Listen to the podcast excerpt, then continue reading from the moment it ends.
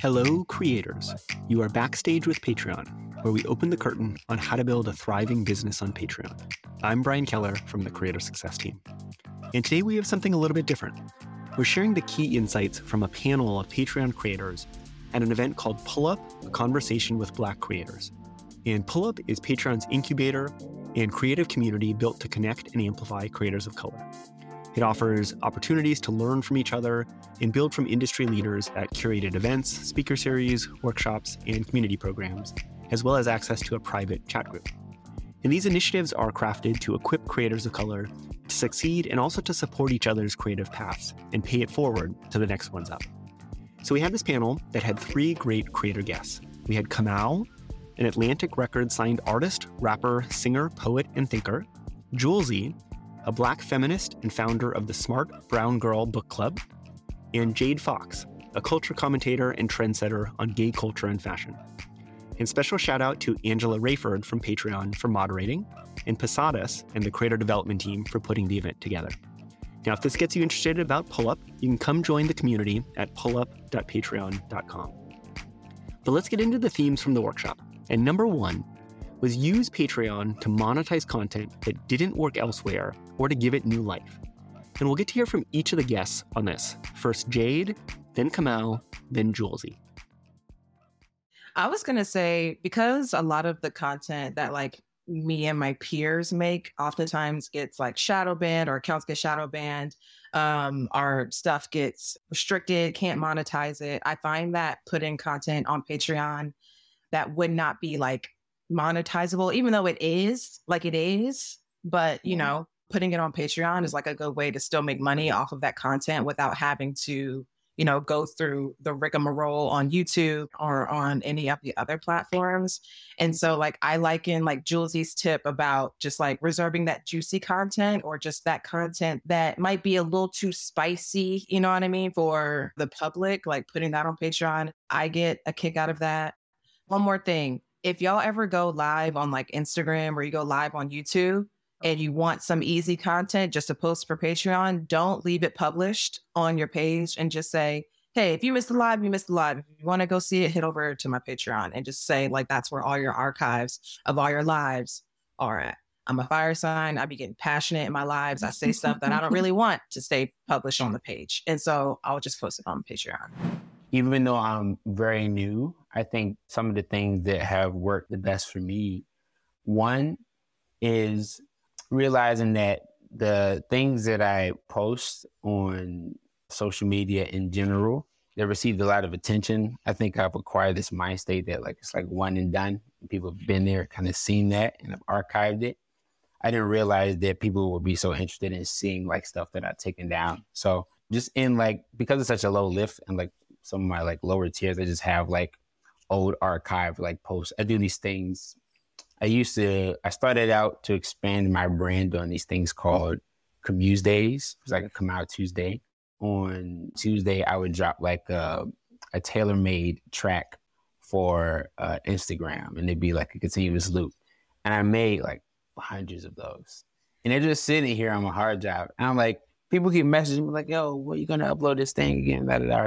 So I'm just like putting them on Patreon. And based off of the feedback, between social media and Patreon, it kind of helps me know what I should actually turn into an actual song. When things can't be used, like when you get demonetized on YouTube, or even if you have a video that didn't do well on another platform, and maybe you have a longer version of it, or you can edit it down, that's great content. You know, and like for someone like KAMAUU, I used to work in the music industry. I get asked all the time about doing content on my music industry experience.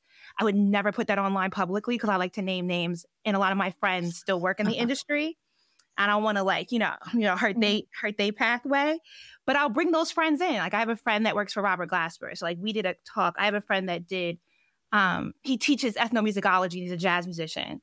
And so we talked about like the racist history of genres and the Grammys.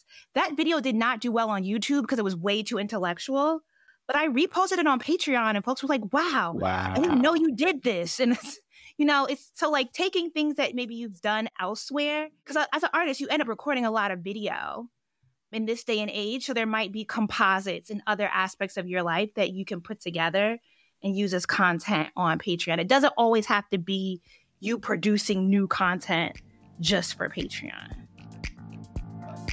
The second theme is involve your audience in evolving your creation process.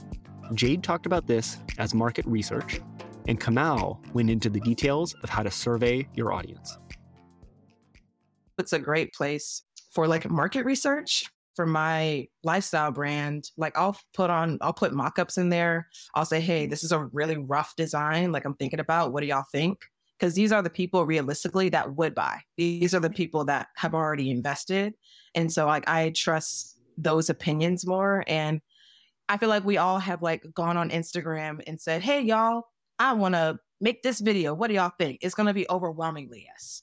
Every time it's going to be overwhelmingly yes. And I feel like on your Patreon is where you're going to get like those real answers. It's like, okay, yes, but how are you going to do it though? You know, like I feel like there are people in that audience that just care and give like a little bit more of a critical eye to kind of like what I post in there. So yeah, that's my lane when it comes to Patreon.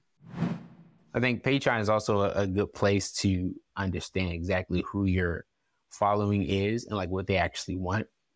It's humbling to realize how much I don't know my base. I got help in a survey.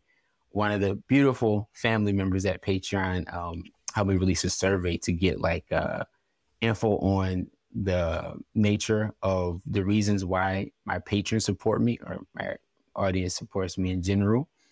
And it's humbling to find out how much of the people really just want to connect rather than want something, because the nature of my engagement on social media has been performative.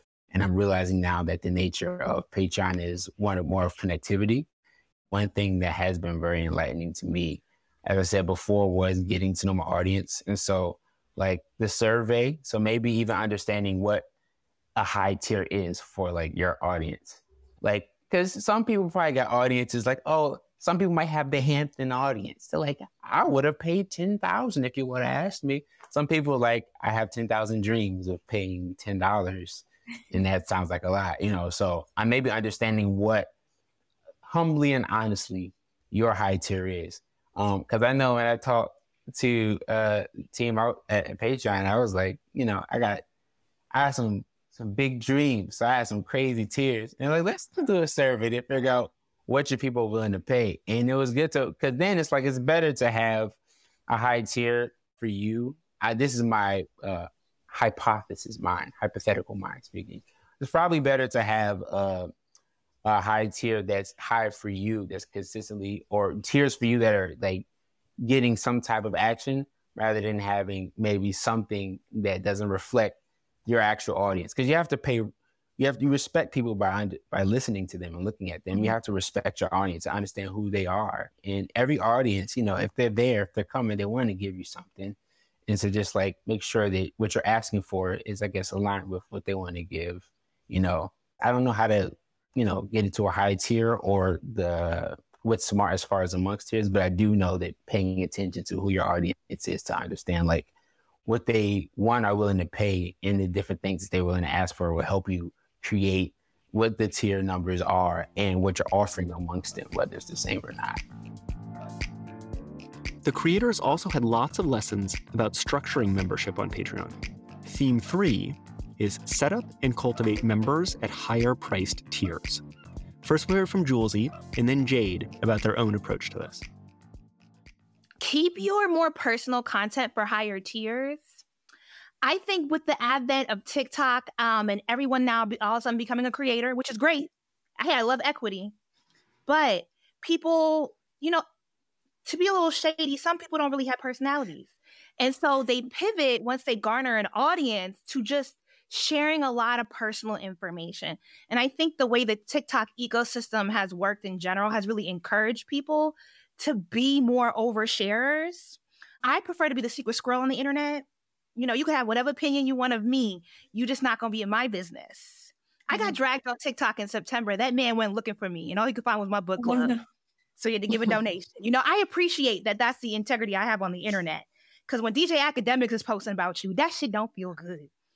But within that, sometimes, you know, your audience does want more personal information about you, or just want more access, right? Because they want to understand like how you think. And I do topics that fringe on personal. So if I am interested in sharing that, I will put it at a much higher tier.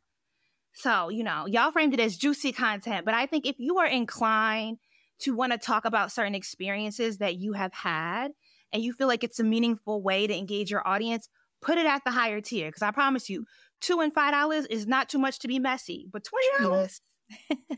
Okay, you know what I mean? They're less likely. That's not your audience that's going to go and like take your content and post it elsewhere. And so I also do believe that like they do deserve, you know, a little bit more intimacy than what I'd be willing to give the more general public. Similar to what Jouelzy was saying, it's just like, give people what $20 is worth. You know, like I feel that within that $20, and I'm just saying $20 because I feel like that is like a higher price point, that video is going to be edited just like the public facing stuff. Like that, the quality that you're used to on the public facing stuff is going to be in that $20 tier, because when it comes to like the lower tiers, we want to keep the load gentle. And so, for example, I just started following this guy on Patreon, and I'm on one of his higher tiers because he's basically giving people like the play-by-play, the 1, 2, 3 of how to work with manufacturers. Like if you come up with a prototype and you want to like figure out, and you have a clothing line, you want to figure out how to get it out there. The manufacturing bit of that pipeline is so confusing. It's so frustrating. And the fact that he's giving you exactly what to do, like that is something that I find very valuable. So I would just say whatever it is, like just make sure that it's truly, truly valuable. And also, this is just me. I don't put a whole lot of focus on that top tier, because the way that people engage with me on Patreon, it's just like, they just want to support me. They just want to be down for the ride. And so usually people sign up for that higher tier just because they mess with me. Like that is usually what the case is. And so I don't sell, my sell isn't that strong. I don't hit it that hard monthly when it comes to that higher tier. I would like to, but it's just one of those, like for me, one of those slow burn type of tiers. Another common thread through the discussion brought in mental health. So theme 4, don't let Patreon stress you out. Make it part of a healthy balance. With Jouelzy and KAMAUU. How do I balance? I go to therapy every week, Monday at 10 a.m. It's the first thing I do from the beginning of the week. And yeah, I think especially this past year, you know, I'm older for the creator. I'm about to be 38. So like I am a lot more, I've been working on giving myself more grace and not feeling like I have to keep up with like the world of the creator economy, and being okay with the things that doing what I want to do without it being based on this sort of standard that's created by whom. Like I don't necessarily have a large audience anymore on the internet because, you know, now the numbers are like, do you have 1 million followers? No, I don't. And I'm, you know, that happens, but I'm not going to like run myself dry trying to get there. Like I run a book club that's a nonprofit. I have a team of people that is under me. I'm in grad school, which is crazy because I'm a Black woman. And like Jade, I'm also an Aries. It's insane. You know, the pandemic happened and I was like, what a great idea. Horrible idea. Way too close to the sun. But, you know, we have a year left. I'm going through big, huge life changes. And it's just like, it's okay that like I can't keep up on the public side in the same way that everyone else has. And so I do the things that I feel best about. And then I give myself grace to take a nap, drink some water, and eat the food and go about my day. Like I don't need to be competing. I mentioned, I think TikTok before, but like, yeah, that has radically changed the way influencers or creators work. And they think they have to be posting like 3, 4, 10 times a day. I've never in my life. No, like I don't want to have a panic attack. I don't want to have a mental health breakdown, because when you're not taking care of yourself, those things catch up with you and you don't get to decide when they catch up with you. And when you get on this treadmill feeling like you have to constantly post content in order to make any kind of money. And then, you know, the anxiety attacks, the mental health breaks catch up with you. You're going to be out for you don't get to decide when you go back to work. You don't get to decide when, like, suddenly you're able to do, like, and I've experienced these things. Yeah, I lived in New York in my 20s. I was on a run, right? It was 2004, and I was, like, walking through kitchens to get into, like, industry parties because I wanted to work at Good Music. Like, that was my MO, and I was just out doing everything I could to get in that cycle, and I burnt myself out. And I said I would never do that again. I ended up so sick for so long, and I didn't get to this, like, I couldn't just get myself up and get back to the flow that I had before. So, you know, coming into this career, it's like, you know, being cognizant of the goals that I'm setting for myself, why I'm setting them, and understanding that a lot of the goals that I have now are going to require great periods of transition. And being okay with that, because I don't need to compete with everybody else on the internet. I'm creating the life that I want to live and that I can sustain for myself. And that's what I'm more focused on, rather than being this public-facing influencer who can, you know, because of aesthetic markers, can signal success. Like, I'm at peace with what I believe to be success without, you know, it being to the internet standard.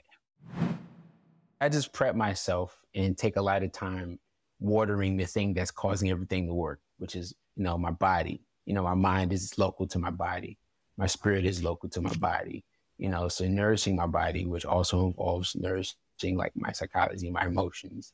And I start my day off with that, and I end my day off with that. Because without that, I can't have a career. I can't have content. I can't have anything. So health is wealth, and maintaining, you know, the honoring of that. And with our final theme, the creators hit on an area that can be tough to broach as a creator. Number 5, valuing the real cost that goes into creative work, with Jade and Jouelzy. I mean, it's free to watch, but not free to make. And so when I launched my Patreon, I was like, I'm not going to use words like support or, you know, like, I would really love for us to lean in. I'd love to cultivate a community. It's like, I literally, my video was like, hey, y'all, I want your money. If you got some extra bread, like, I got Patreon. So it's like, I've never been shy about talking about the fact that I spend money on my videos. Like, I, you know, pay, you know, the monthly servicing fees for Adobe, the monthly fees for, you know, whatever live stream platform that you use, you know, when I bring guests on to Patreon. And so, even though the work has been free to watch, it's never been free to produce. And so I think that education piece, at least when I first started my Patreon, was really important in getting people to understand why I had one. Because I think there is this attitude about, like, well, why do you need one? Or, like, you know, like, you just want extra money, like, you're trying to be greedy. And it's just like, no, like, the stuff takes money to make. And if this is my career, I need money for my bills, Verizon Wireless, like, and all these other people. But it's so particular. Everyone has a different means. Everyone has a different, you know, I don't have a fam. Like, I started this content. I didn't have kids. I wasn't partnered. You know, I was like, I only think that I was thinking about was rent. Some people live at home. Some people are in school. There's, like, you have to think about all the things that exist outside of you that you need to sustain in order to be healthy. And then think about, okay, how am I going to produce the content? And I think we get so caught up on the number. I think be realistic and start small and consider, where do you have audiences at elsewhere? I mean, also, I started Patreon. I had like 100,000 subscribers on YouTube. And so for me, it really just came down to a matter of plugging my Patreon in all the videos that I was doing, because this was a 2016 cycle and AdSense had disappeared. And I was not making any ad revenue money. And so I started getting more into doing Patreon content. And then I stopped doing Patreon content because I wasn't creating it in a way that allowed me to sustain. It was very hard. It was too much work. So I came back around right before the pandemic kicked off, actually, because I saw somebody else be very successful on Patreon and realizing that I wasn't using, and I had stopped posting, but I still had like 300 patrons that were just giving me money every month. And so, like, what if I was actually posting content? Like, I could create a more established audience. And so but I had the means at the time to make that pivot and to think about it. But I think it's so personal. There's no, like, exact advice someone can give, because you really have to consider like Patreon is kind of like a slow build, and people got bills to pay. You know, you can't slow build your rent. So it's like, we just got to be real about what can we do? What can we provide? And maybe it's more so about like, you start off with doing your, maybe you could post more content that's not that great, but it's more access. Or maybe you do the one post a month, but it's a really good video that, you know, so it's different for everyone. It really just depends on what their means and what they're dealing with in life overall. So that's it from the Pull Up Black Creators conversation session that we ran recently. To recap on those 5 themes. Number 1, use Patreon to monetize content that didn't work elsewhere or to give it new life. 2, involve your audience in evolving your creation process. 3, set up and cultivate members at higher price tiers. 4, don't let Patreon stress you out. Make it part of a healthy balance. And 5, valuing the real cost that goes into creative work. Thanks so much for these amazing creators sharing their stories about being on Patreon, their experience as a Black creator, and as part of the Pull Up community. So shout out to Pull Up. Go check it out at pullup.patreon.com if you want to get involved as well. Tune in next week to Backstage with Patreon, when we'll have Josh Zimmerman on the show. Josh is also known as the Creator Coach, the first ever life coach dedicated to creators. He's an expert on creator burnout, and he's presented to and coached lots of Patreon creators. He shares his expertise on honestly evaluating your mindset as a creator and practical tips for making the work more sustainable and enjoyable. To catch every episode of Backstage with Patreon, follow or subscribe in your podcast app and leave us a review. We also have transcripts available at patreon.com/backstage. You're growing as a creator by listening to the show. So why not share the insights from this episode with another creator on Patreon or who is running a creative business? We'd love to have you as an active collaborator with Backstage with Patreon. Come join the discussion in the Patreon Creator Discord. Follow the link in the episode notes, and you can get answers to your follow-up questions directly from the guests and weigh in on what topics we'll be covering next. Editing by Tyler Morissette. I'm Brian Keller.